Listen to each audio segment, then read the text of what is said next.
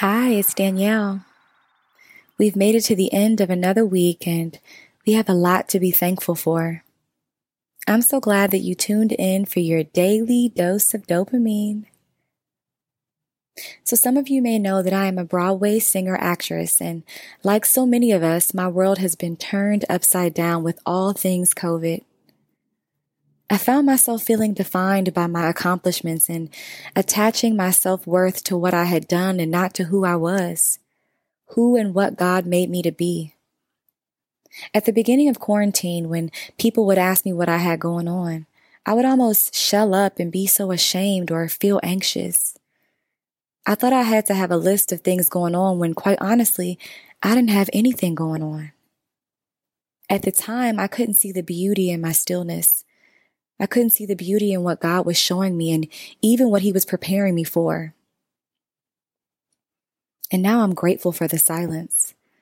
I'm grateful God allowed me to retreat in Him because I feel so much more whole in doing everything and nothing all at once. I feel motivated to go after some of the things that I never had the time or even motivation to do. I'm sharing all of this because you may be feeling some of those same feelings, regardless of what field you work in, who you're dating or married to, where you are in the world. Your feelings are valid. I really want to encourage you to do whatever it is that's on your heart. My mother is good friends with the motivational speaking phenomenon Les Brown, and she would take me to some of his speaking engagements growing up.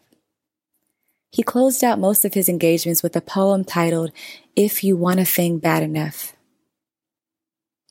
I committed it to memory at that young age, and I've been using it to motivate myself and some of my loved ones for years. I want to take this time to share this poem with you with hopes to ignite some fire and light within you. You are enough and you have everything you need.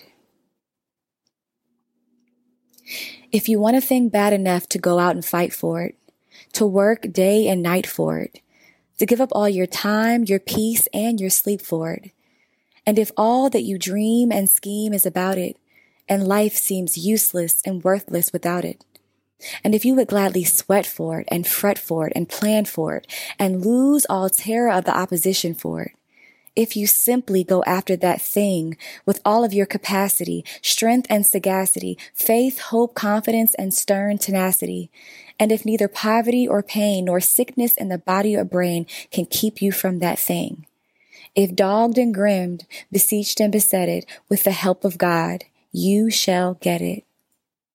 Your affirmation for today is there is always a way for me. I have what it takes to start. There is always a way for me. I have what it takes to start.